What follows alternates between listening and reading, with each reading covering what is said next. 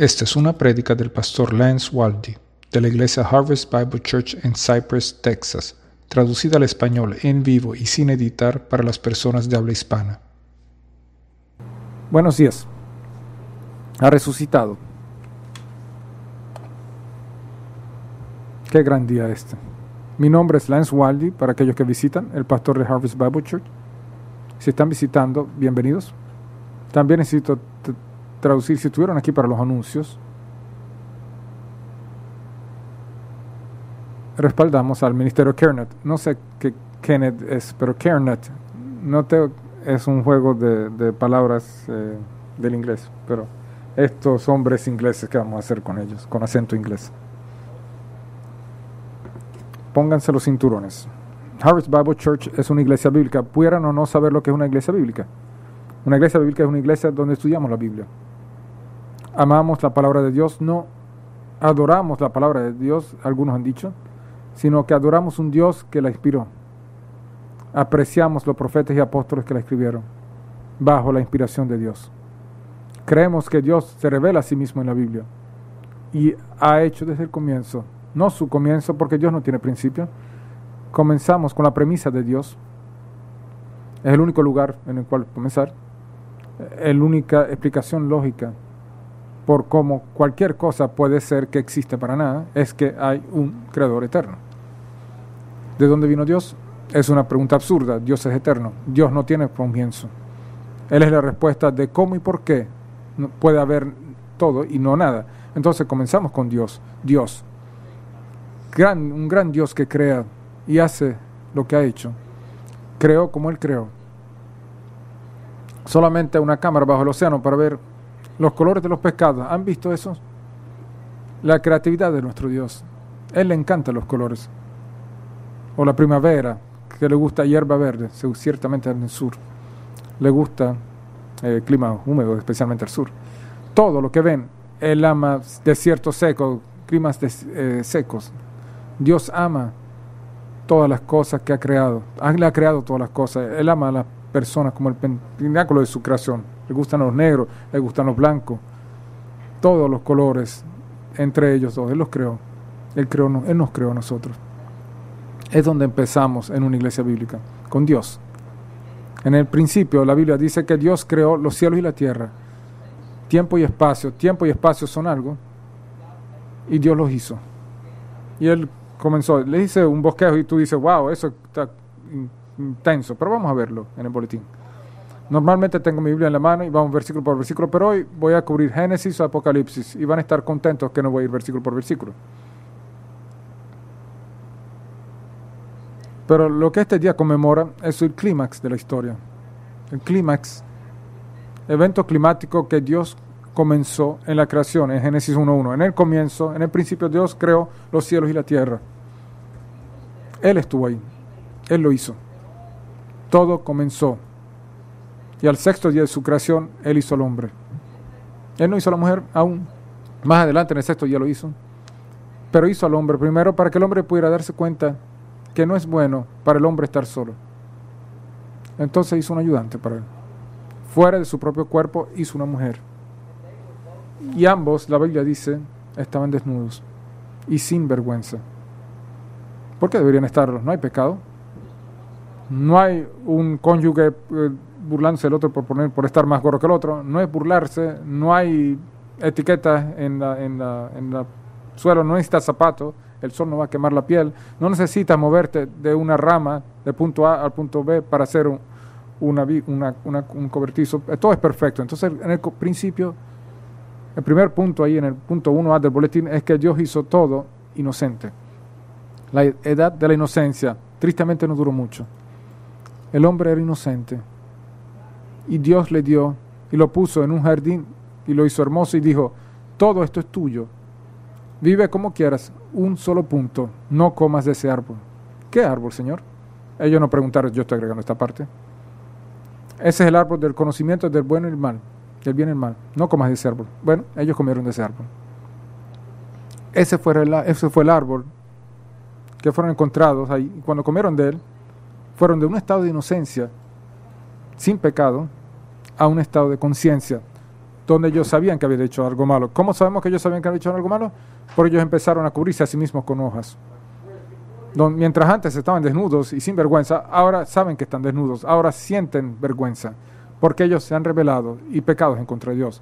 Entonces Dios pasó de lidiar con esta persona fuera de su inocencia hacia una conciencia. Y esos animales que estaban en el jardín, con los cuales estaban, con los cuales vivían felizmente, leones, tigres, osos, desde entonces nadie comía carne, solamente árboles, frutas. Eso es lo que era comestible. Nadie comía carne porque no había muerte, porque no había pecado. Entonces, para poder cubrir a esta persona, para cubrir sus pecados, Dios mató un animal en su presencia y los cubrió con la piel de esos animales. Tuvo que haber sido una escena horrible para Dan y Eva ver un animal que ellos probablemente era muy, con el cual era muy familiar, morir en su presencia, sangre derramada por todas partes. Dios matando a este animal, quitando las pieles para cubrirlos por su pecado. Dios en el comienzo expiando por el pecado de las personas con un, un animal sacrificial. Ven desde el comienzo donde el clímax viene con Jesucristo, nuestro Señor. Entonces Dios lidia con estas personas a través de la conciencia. Eso es lo que está en el boletín, conciencia. Desde inocencia hacia conciencia. Comienza en Génesis 1.26, donde Dios creó el hombre a su imagen, y termina en Génesis 3.6, cuando el hombre peca. Desde la conciencia, desafortunadamente la conciencia no mantuvo a las personas de no pecar. ¿Te mantuvo de no pecar? Nuestra conciencia hoy en día nos dice que hemos pecado simplemente, y si sigues haciendo lo que tu conciencia dice de no hacer, la conciencia se vuelve menos y menos poderosa, hasta el momento en que es cauterizada, una conciencia cauterizada, como los callos en tus manos o tus pies, que ya no sienten nada. Entonces la conciencia no hizo mucho, porque Adán y Eva a este punto tenían dos hijos, tuvieron dos hijos, por lo menos dos que son nombrados, yo pienso que tuvieron muchos más, pero Caín y Abel es lo que conocemos. Caín se volvió celoso de Abel, Caín era, era eh, impío y Abel impío.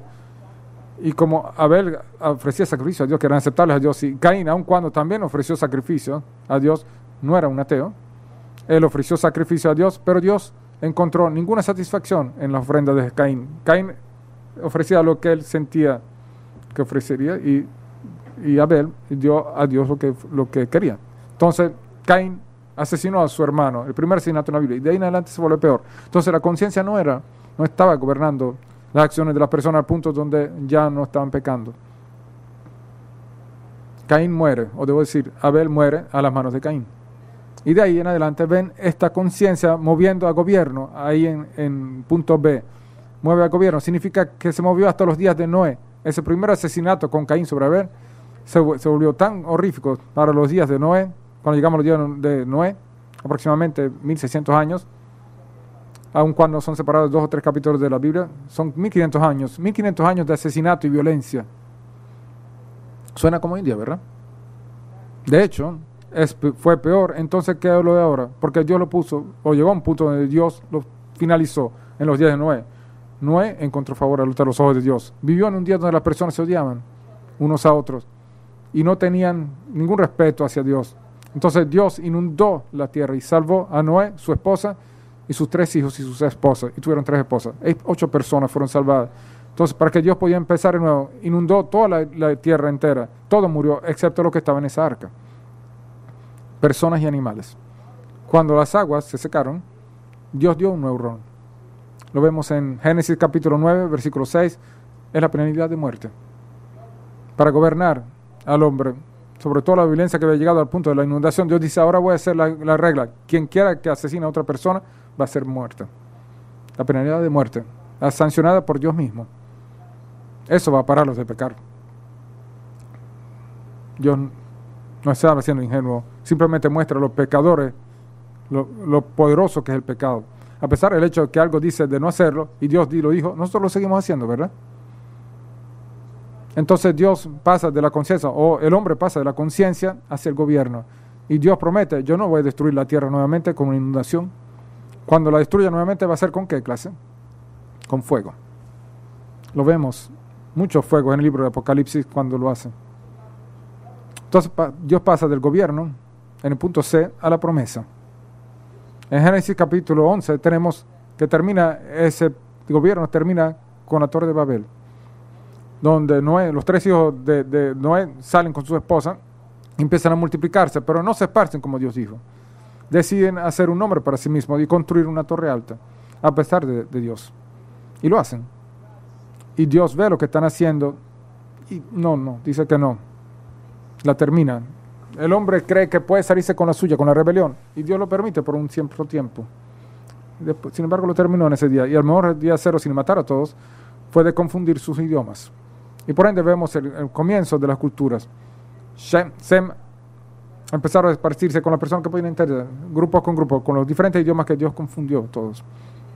Empezaron a esparcirse por toda la tierra. Después Dios encuentra un hombre llamado Abraham, que no es un, temeroso de Dios, él estaba adorando eh, ídolos paganos, pero Dios lo llamó y dijo, yo te voy a separar, y a pesar del hecho que tu esposa es estéril, tú vas a, hacer nacer una nación que van a decir de ti. Y Dios le promete tres cosas.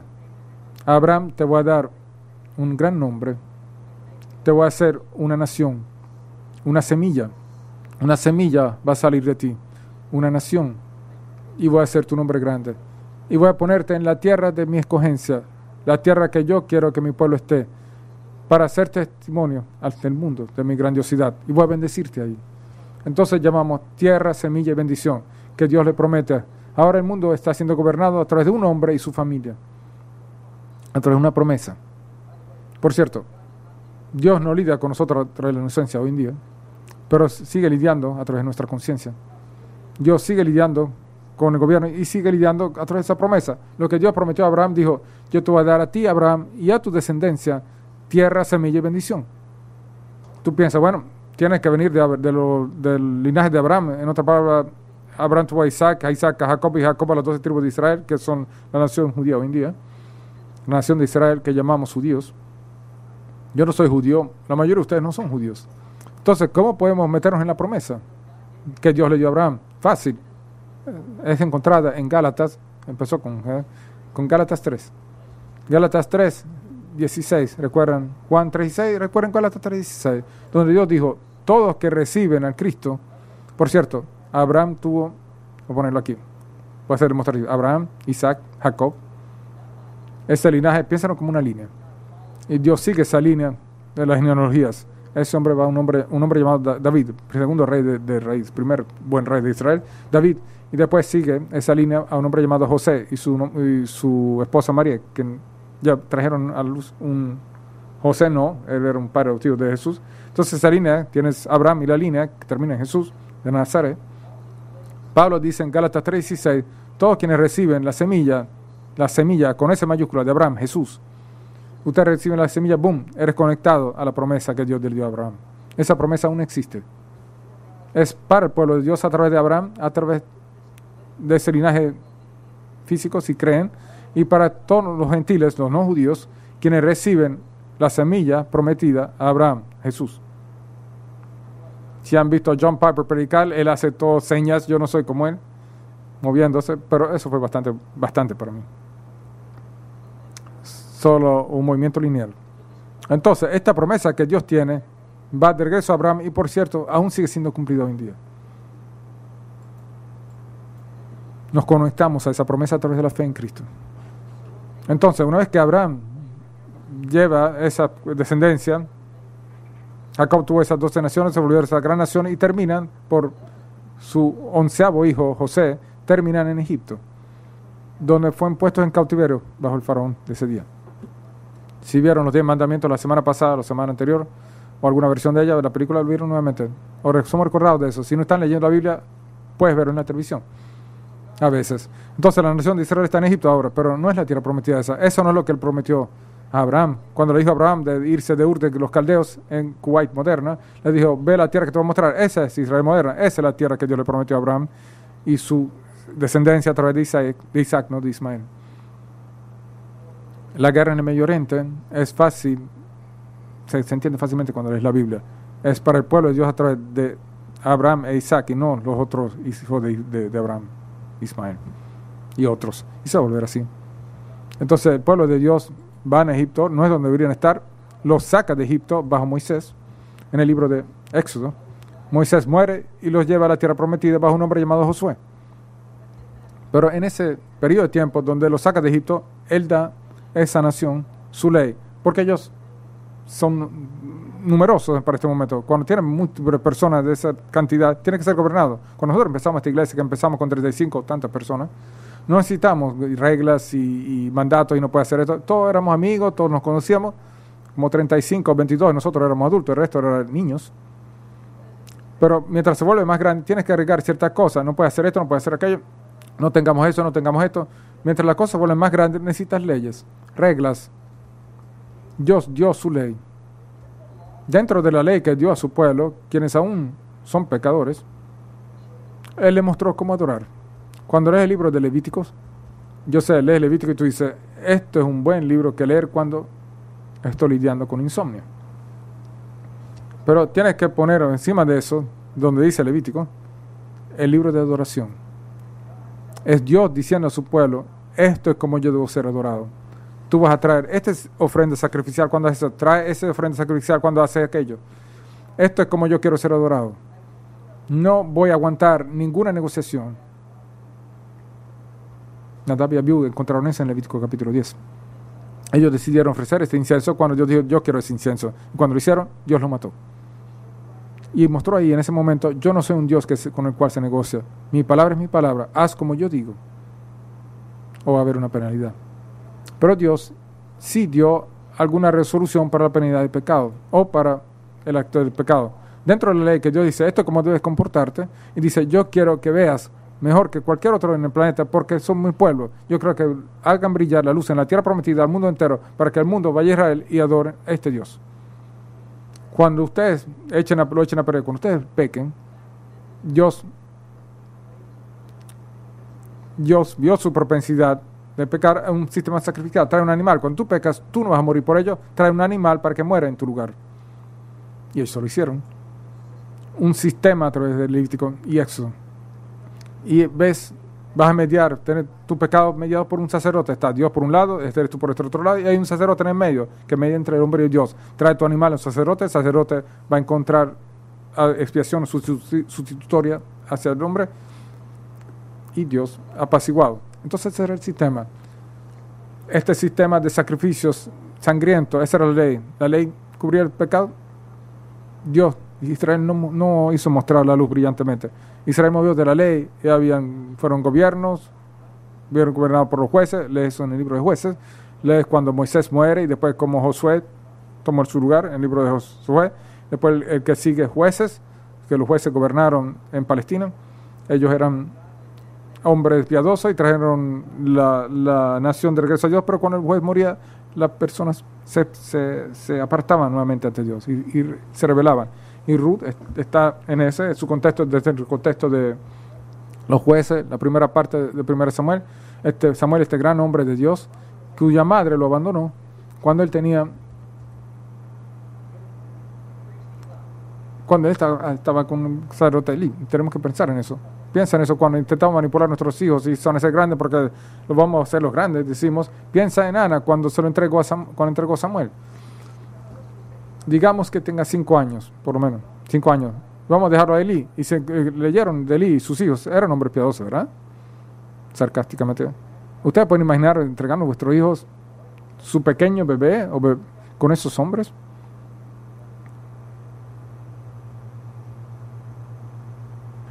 El programa protector de Dios que hizo este Samuel, uno de los más grandes hombres que la Biblia conoce.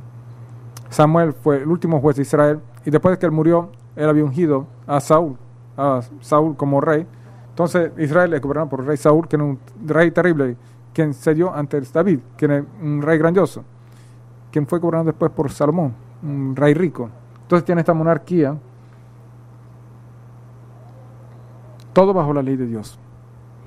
Los reyes, que eran buenos, intentaron traer a la persona de regreso a la ley. Los profetas salían como un predicador de, hoy en día diciendo a la persona que arrepiente de su pecado. Lee sobre esos profetas.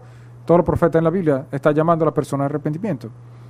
Tú estás en pecado, regresa y Dios te va a bendecir, decían. ¿Podemos predicar el mismo mensaje hoy en día?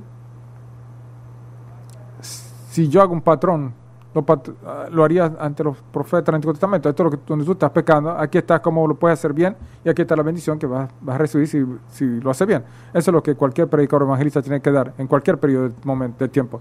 Lee los profetas y los ves a ellos diciendo eso una y otra vez. Yo Qué hermoso es escuchar a los profetas predicar todo bajo la ley, intentando traer de regreso a la persona a la ley, y la persona intenta darse cuenta por qué no podemos mantener la ley. ¿Por qué no podemos seguir la ley? ¿Por qué no podemos ser perfectos? ¿Por qué no podemos cualquiera de nosotros vernos en el espejo y decir, hombre perfecto que se me está viendo a mí, hombre perfecto o mujer perfecta? El pecado es tan poderoso, nos ha, nos ha vencido. Vemos en la ley de Dios una necesidad por la salvación. Dios, estoy al final de yo mismo. No puedo mantener o seguir tu ley con la perfección. Necesito a ti. Necesitamos la misericordia de Dios. Entonces, de gobierno a promesa, de promesa a la ley. La ley es dada en Éxodo 19, 2, en el monte Sinaí a Moisés. Y de la ley, cuando la ley viene al final de tu Antiguo Testamento, estás en Malaquías, quien está llamando a la persona al arrepentimiento. Y con todo lo que conocemos de los judíos y su nación, ellos están pidiendo a las Malaquías. ¿Somos pecadores? ¿Cuándo hicimos eso? ¿Cuándo no le dimos al Señor? ¿Cuándo no le dimos adoración al Señor o dinero al Señor? ¿Cuándo? Y Malaquías, decir, ¿están locos? ¿Qué, ¿Qué, les pasa a ustedes? No, no, no pregunten eso hoy en día. Tú ves la noticia y dices, ¿qué está malo con ustedes, personas? Vivimos en la insanidad, ¿verdad? Podemos ver que hemos llegado al final de nosotros mismos. Y después hay 400 años silenciosos donde no hay profeta en escena después de Malaquías, hasta un hombre llamado Juan el Bautista que aparece en escena. El último profeta del Antiguo Testamento, yo sé que está escrito en el Nuevo Testamento, pero sigue siendo del Antiguo Testamento, Juan el Bautista. Nacido a Zacarías y Elizabeth, otra mujer estéril, quien milagrosamente dio nacimiento a este Juan el Bautista. Entonces nos vemos de la ley, Juan empieza a predicar y dice, mira, yo soy la voz de uno clamando en el desierto mi trabajo es ir adelante como un heraldo y anunciar la venida del Mesías. Eso es lo que Isaías capítulo 40 habla. Isaías 40, versículo 3, 4 y 5 habla de un profeta que va a venir. Por cierto, Isaías fue escrita en el año 700 antes de Cristo. Juan el Bautista entra en escena, lo que nosotros llamaríamos el primer siglo, 700 años después, y él está diciendo, yo soy ese hombre. El que viene después de mí, escúchenlo a él. Entonces él es como alguien que iría adelante preparando, como si este pasillo está lleno de, cosas en el medio, con lo que sea, alguien iría adelante y decir, Lance va a pasar va por aquí, déjame limpiar el camino para que pueda entrar. Eso es lo que hace un heraldo. Juan el Bautista, el ministerio de él era ir delante del Mesías. El Mesías no era simplemente aparecer en escena, él tenía que tener un heraldo e ir delante de él. Y Juan el Bautista fue esa persona. Es importante, sin Juan el Bautista Jesús no sería, no sería el Mesías. Tienes que tener a Juan el Bautista. Y Juan el Bautista no solamente aclaró el camino, sino que apuntó al Mesías. Juan 1.29, Juan el Bautista está predicando y ve a Jesús caminar en la distancia después de que había bautizado, después que había bautizado. Este 40 días después, después de que Jesús ha sido bautizado y yendo al desierto, él ha regresado de sus 40 días de ayunar en el desierto y Juan lo ve y dice, he aquí, lo veo apuntando, he aquí, mientras Jesús camina, el Cordero de Dios que quita el pecado del mundo. Eso es lo que les dije sobre eso en el Antiguo Testamento. Ven en el Antiguo Testamento cuando traes un cordero y no podías traer el cordero de tres patas que, no tenía uso en tu rebaño, tenías que traer un, un, cordero perfecto, sin mancha, el cordero perfecto. Ese era el único sacrificio que haría lo que mediaba, el sacerdote que mediaba entre Dios y el hombre, trae un sacrificio perfecto. Jesús, ahora de Nazaret, nacido de la Virgen María, sin pecado en su vida, Juan el Bautista lo ve y dice, el Cordero de Dios. Él no dice el hombre o esa buena persona. Miran esa buena persona, de ahí él va a morir por nuestro pecado. No, él lo llama el Cordero de Dios. Eso va de regreso al Antiguo Testamento. Esos corderos no podían quitar el pecado del Antiguo Testamento. Ese Cordero, Jesús, quita el pecado del mundo. Y Juan el Bautista apuntó a él. Entonces Jesús da su ministerio, demuestra quién es Él. De hecho, Juan capítulo 1, versículo 1 dice, en el principio estaba el verbo. El griego dice, en el principio era el logos. Y dice, y el verbo estaba con Dios, y el verbo era Dios. Ese logos es Dios. Está Dios y está el logos, y el logos es Dios. Está con Dios, es parte de la Trinidad, que llamamos el Dios Trino, un Dios, quien existe eternamente en tres personas distintas, el Padre, el Hijo y el Espíritu Santo. Y después Juan 1.18 o Juan 1.14 dice, y el Logos se volvió carne. Recuerden, el Logos es Dios, que estaba con Dios es Dios. El Logos se volvió carne. Dios se volvió hombre. Y después Juan 1.18 dice que el Logos, que se volvió carne, fue enviado a explicar a Dios. La palabra griega es exegesis. Exegesis. Es lo que hacemos nuestros pastores toda la semana cuando traemos un sermón. Hemos hecho un exégesis del texto lo hemos visto, hemos sacado el significado, vamos a describir el significado del texto. Ese es un exégesis, un sermón exegético, del cual hablamos expositoriamente, expositivamente, perdón. Ah, suena tan, tan, tan, tan sofisticado con alguien diciendo lo que dice la Biblia, ¿verdad? Jesús es el exégesis de Dios. Él está explicando a Dios. Él es Dios. El logo se volvió carne. Él es el Cordero de Dios. ¿Cómo va a quitar el pecado del mundo? ¿Cómo el Cordero en el Antiguo Testamento quitaba el pecado de las personas? O por lo menos cubría por ella, espiaba por ella, moría. No solamente le daban una pequeña puntura, en los dejaba sangrar y los dejaba cubrir, no, lo mataba, derramaba la sangre, está muerto el Cordero. Hay muerte para el pecado. Ilustrado en el Antiguo Testamento y ahora este Dios se ha volvido carne. Y Juan el Bautista lo llama el Cordero de Dios. No solamente algún tipo, no un buen hombre, no, el Cordero de Dios. Entonces Jesús da su ministerio. Él explica a Dios a las personas. Es donde leemos en Mateo, Marcos, Lucas y Juan. Los primeros cuatro libros del, Nuevo Testamento, el Evangelio. la palabra significa las buenas nuevas. Jesús explica a Dios. Él hace milagros. Él hace ciegos ver. Él trae los muertos a vida. Él dice a la persona que puede perdonar el pecado y lo hace y demuestra, lo demuestra al perdonar el pecado, al mismo tiempo sanando a aquellos que son tan oprimidos por el pecado que no podían caminar, ahora pueden caminar. Quienes están tan oprimidos por el pecado que no pueden ver, ahora pueden ver. Nadie estaba enfermo en Palestina en los días de Jesús. Todos los creyentes incrédulos traían los enfermos, Él los sanaba. Él explicaba a Dios. Dios es un Dios de sanación. Entonces, ¿qué le hacían él? ¿Lo hicieron rey? No, pensaban que podía ser rey. Pero querían un rey simplemente de poder político. Entonces querían que Jesús viniera y expulsara a los romanos, quienes estaban gobernando al mundo en ese momento y se invitaron a Israel, la, la tierra prometida de, Dios. Entonces los judíos dijeron, bueno, el Mesías va a venir y va, a ser el gran siguiente presidente. Él va a dar todo lo que necesitamos, vamos a ir de regreso donde estamos y no tenemos que prepararnos los romanos más. Y cuando llegó, el lunes antes de morir, la persona decía, no, sana a Dios, lo alababan, gloria a Dios en el Altísimo, aquí está nuestro rey. Pero no entró a establecer su reino, por lo menos no de acuerdo como las personas lo querían. Él entró y fue crucificado. La misma persona que lo llamaban, que estaban diciendo Osana, significa Salvador, Salvador Dios. Dios salva ahora, Osana.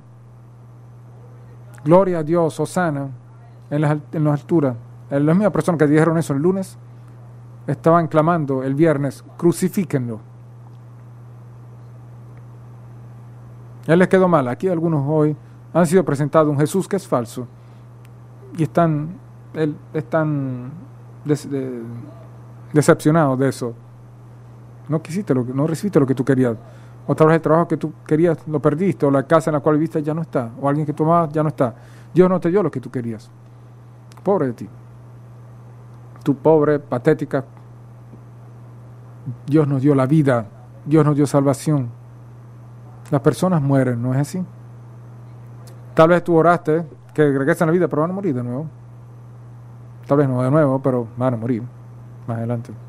Vivimos en un mundo donde Dios no está aquí para ser nuestro genio, que eh, Dios dame lo que quiero y las palabras correctas. No, no tenemos el derecho para decir, Dios no me diste lo que quería, entonces terminé contigo y le lanzamos el puño a Dios. Dios no negocia. ¿Por qué quisiéramos que Él negociara? ¿Por qué nosotros, en nuestros deseos pecaminosos y egoístas, queremos cambiar la mente de nuestro Todopoderoso? ¿No es la oración, no se trata más de nosotros esperarlo a Él que nos cambie a nosotros? En vez que nosotros intentando cambiarlo a Él. Yo no quiero cambiar la mente de Dios, pero si Dios va a hacer algo asombroso y poderoso a través de mis oraciones, yo voy a orar.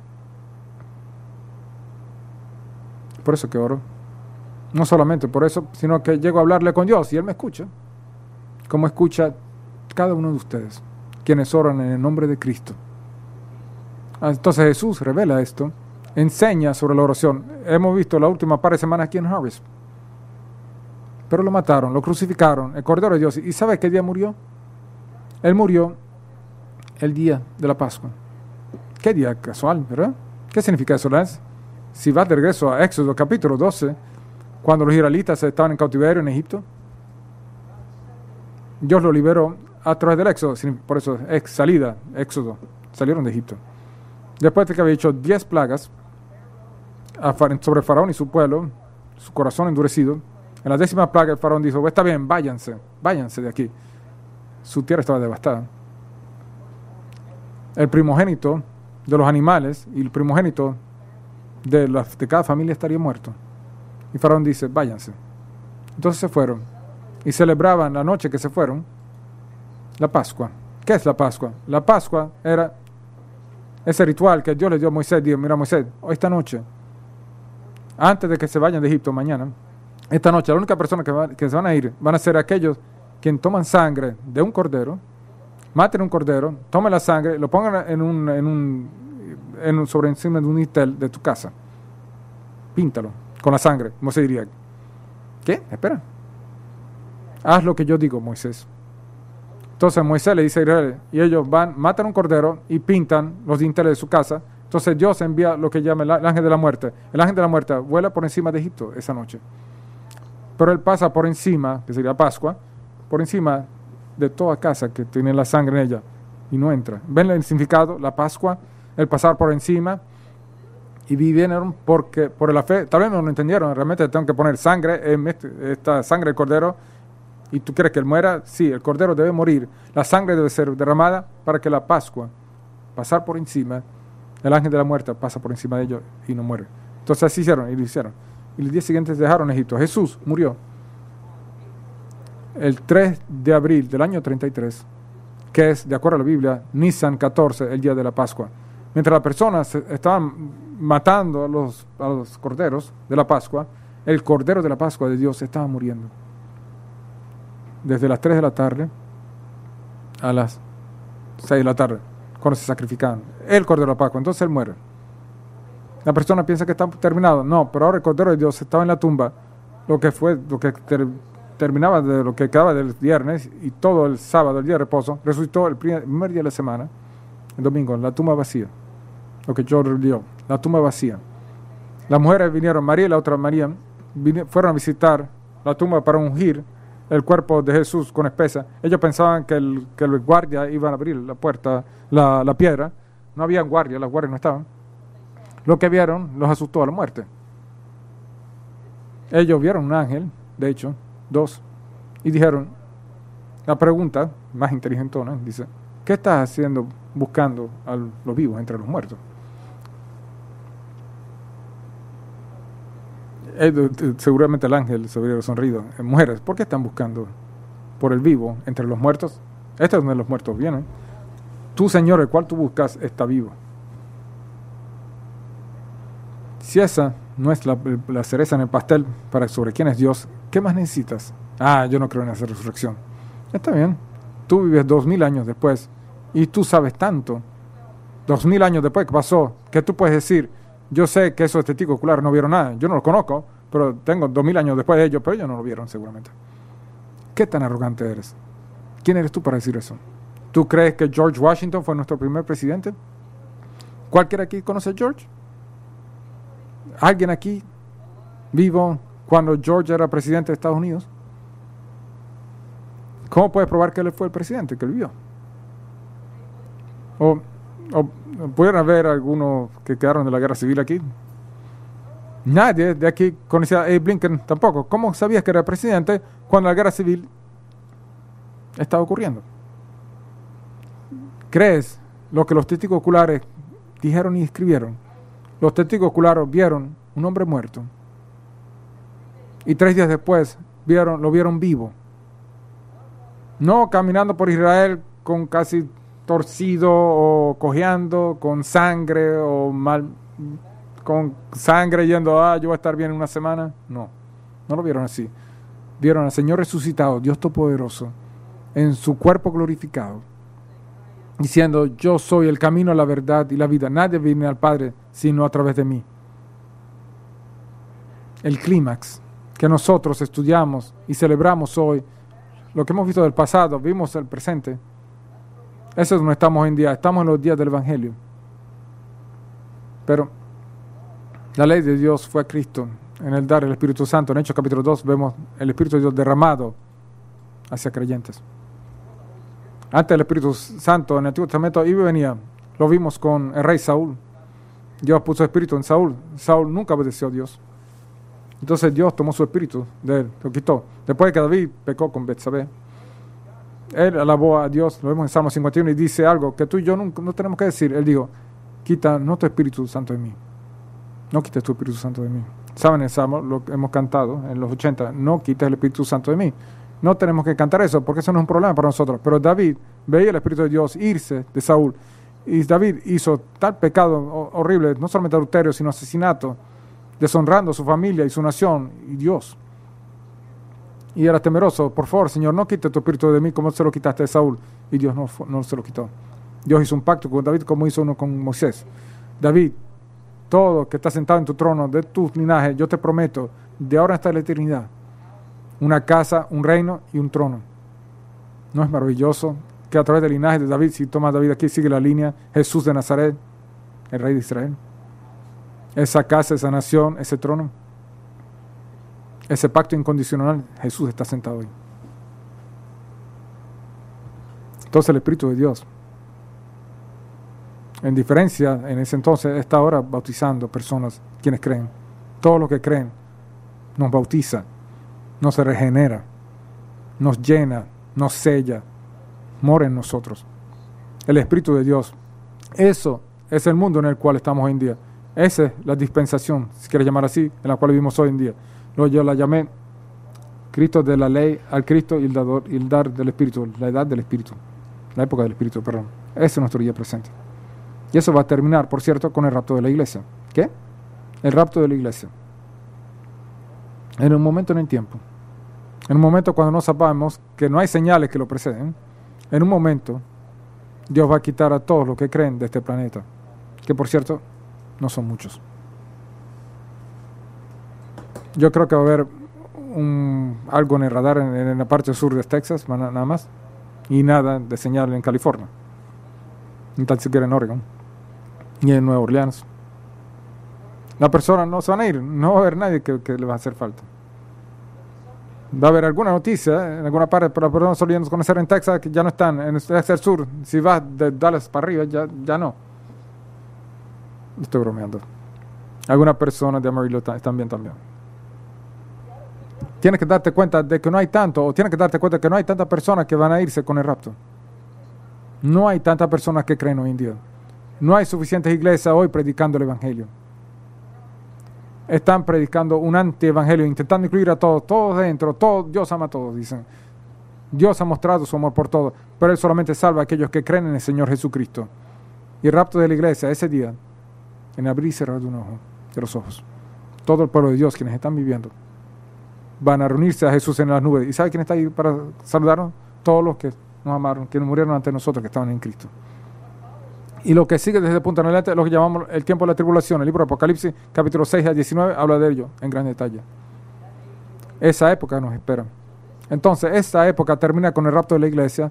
Hay un periodo interino que se llama la tribulación. Y después, cuando Jesús retorne, al final de esos siete años, es la época del reino. El reino de Dios, descrito en Apocalipsis capítulo 19 y 20. Y después sigue más allá a la eternidad en capítulo 21 y 22 del libro de Apocalipsis. El Cordero de Dios retorna. ¿A qué viene a regresar? Él viene a casarse con la iglesia, a casarse a su, con su pueblo.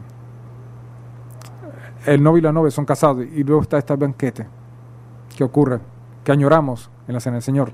No solamente miramos hacia atrás en la muerte del Señor con la, con la cena del Señor, vamos, añoramos la comida que tenemos él, porque él dijo a la noche antes de morir, caballeros, mientras está tomando la comida con con los suyos, que iba a morir ese momento, ese tiempo, él les dice, yo no voy a tomar más este, este jugo de la viña de nuevo hasta que regrese mi reino.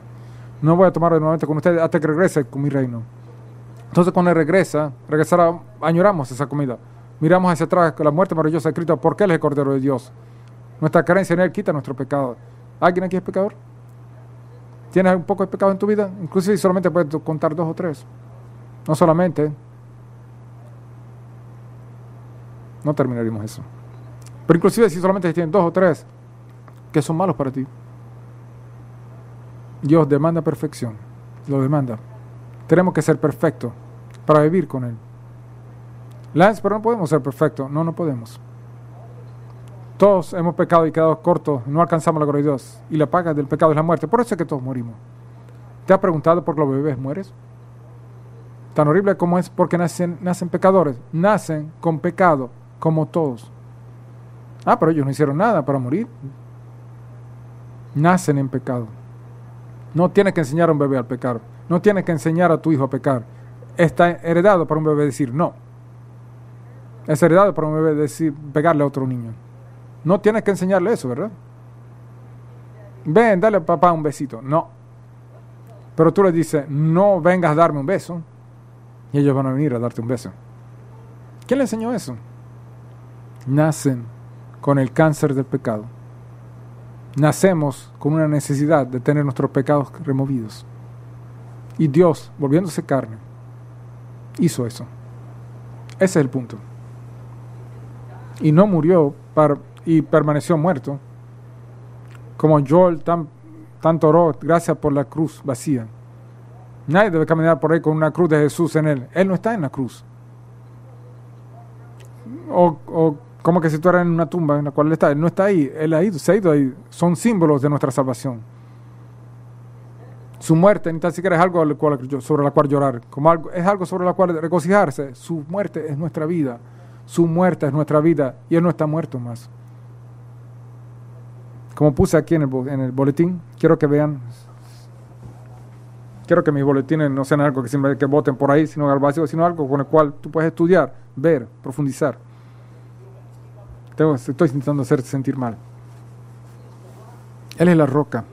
En el Antiguo Testamento, cuando, cuando israelitas estaban en el desierto, no tenían agua y estaban clamando, Moisés, tenemos suficiente agua en Egipto, tenemos suficiente agua en Egipto. Moisés le habla a una roca, le golpea y sale agua. ¿Cuándo fue la última vez que viste agua saliendo de la roca? ¿Cuándo fue la última vez que viste agua saliendo de una roca? No lo viste. Y vemos de 1 Corintios capítulo 10, versículo 4, el apóstol Pablo dice, por cierto, ya que la palabra estaba existiendo con Dios en el comienzo, Juan 1, 1 y 2, eh, que Jesús, que pensaste que nació de María, no, Él siempre ha existido porque Él es Dios. Y Él era la piedra dando agua a la persona en el desierto, el pan de vida el pan que fue dado del cielo. Jesús dice en Juan 6, tiene maná que comieron los israelitas porque no tenían un Walmart en el desierto, necesitaban pan dado a ellos, no tenían dónde ir. Dios lo derramó desde el cielo todos los días, maná del cielo. Jesús dice en Juan 6, el pan que Moisés le dio, ese soy yo. Yo soy el pan, yo soy el pan de vida. Él les dice al pueblo en los evangelios, esa luz que brilla, que guiaba el camino en la noche para los israelitas, para saber dónde ir en el desierto. Jesús está diciendo, ese soy yo, yo soy la luz del mundo. Yo existí entonces y existo ahora. Yo soy eterno. Jesús es Dios. El Cordero sin mancha en el Testamento es el Cordero de Dios que quita el pecado del mundo. Jesús, nuestro Señor. Esa salvación, recuerda la historia en Números 21. ¿Qué? ¿Números de un libro en un libro en la Biblia? Sí. Estoy bromeando, estoy siendo tonto. Yo sé que todos conocen el número 21, ¿verdad? Están en el desierto, están casi al final de sus 40 años en el desierto, pero continúan a rebelarse. Entonces Dios envía serpientes en la tierra. Y las serpientes eh, muerden y son venenosas y la persona está muriendo. Creo que 20.000 más personas mueren. Y Dios le dice a Moisés, Moisés, toma un asta y pone en la tierra. Y dile a la persona, si vieran a esa asta, después que son mordidos, yo los voy a salvar. ¿Qué? El asta en la tierra, simplemente haz lo que yo te digo. Entonces Moisés pone un asta en la tierra y le dice a todo Israel, miren al asta en fe, si fueron mordidos por, un, por un, una serpiente y tú dices, sí, se supone que vea un asta, sí, ve el asta y vas a ser salvo. Suena tonto, ¿verdad? Cuando lo hicieron, fueron salvados. ¿Sabe lo que Juan 3.16 dice, verdad? Que Dios amó al mundo, que dio su unigénito, dijo. Quien cree en Él no va a morir, sino va a tener vida eterna. ¿Sabe lo que dice 3.15, Juan 3.15? Porque mientras Moisés levantó el asta en el desierto, cuando la persona lo vieron y fueron salvadas, así también cuando ves a Cristo, así vas a ser salvo. Él está conectándolo con lo que pasó en Números, en un libro que tú nunca has leído, Números 21, está conectado. Bien, como las personas veían, recibían la salvación al ver con fe, ese hasta nosotros viendo con fe, vemos a Jesucristo para salvación. El Antiguo Testamento conectado con el Nuevo Testamento, en cada página, una y otra vez. Es un libro. 66 títulos diferentes. Un libro, la Biblia. Él es la luz, Él es el pan, Él es la roca. Él es la, el asta en esa cruz. Ve a Cristo en la cruz. El buen pastor que David habla en Salmo 33, Jesús dice en Juan 10, yo soy el buen pastor. Solamente hay un Dios. No es que Dios y Jesús son lo mismo.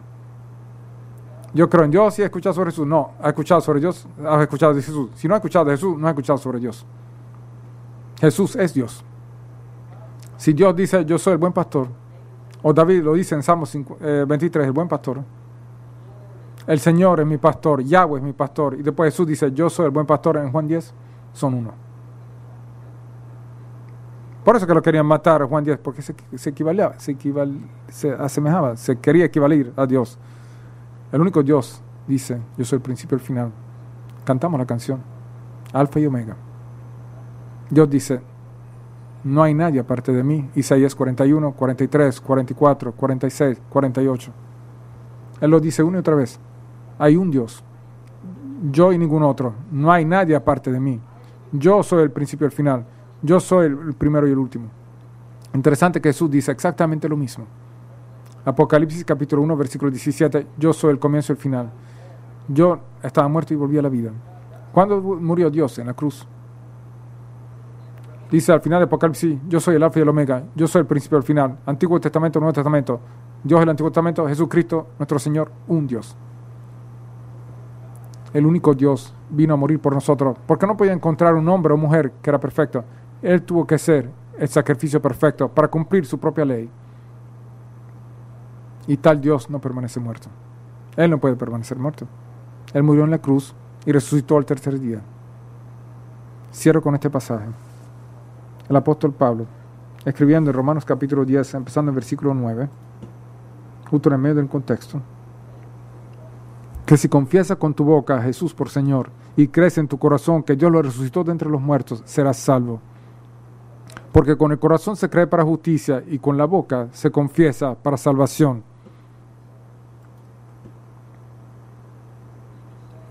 Entonces acaba de decir, está bien, yo voy a intentarlo, Jesús es Señor. ¿Eres salvado? No. No, no lo eres. Lo que tú confiesas con tu boca tiene que ser creído en tu corazón. Tú confiesas con tu lengua que Jesús es Señor, que Jesús es Dios, y crees en tu corazón que Dios el Padre resucitó, el Dios el Hijo de la tumba. Entonces vas a ser salvo. ¿Necesito dar mi 10%? No. ¿Necesito ser bautizado? No. Pregúntale al ladrón en la cruz. Pregúntale. Él no, no, fue bautizado, no dio 10%. De hecho, el ladrón en la cruz robaba de personas. ¿Necesito ir a la iglesia por seis semanas? ¿Necesito ser miembro de una iglesia? No. Cree en el Señor Jesucristo y vas a ser salvo. Él es el Dios vivo. Él ama. Entonces vino a hacer lo que tú y yo no pudimos hacer.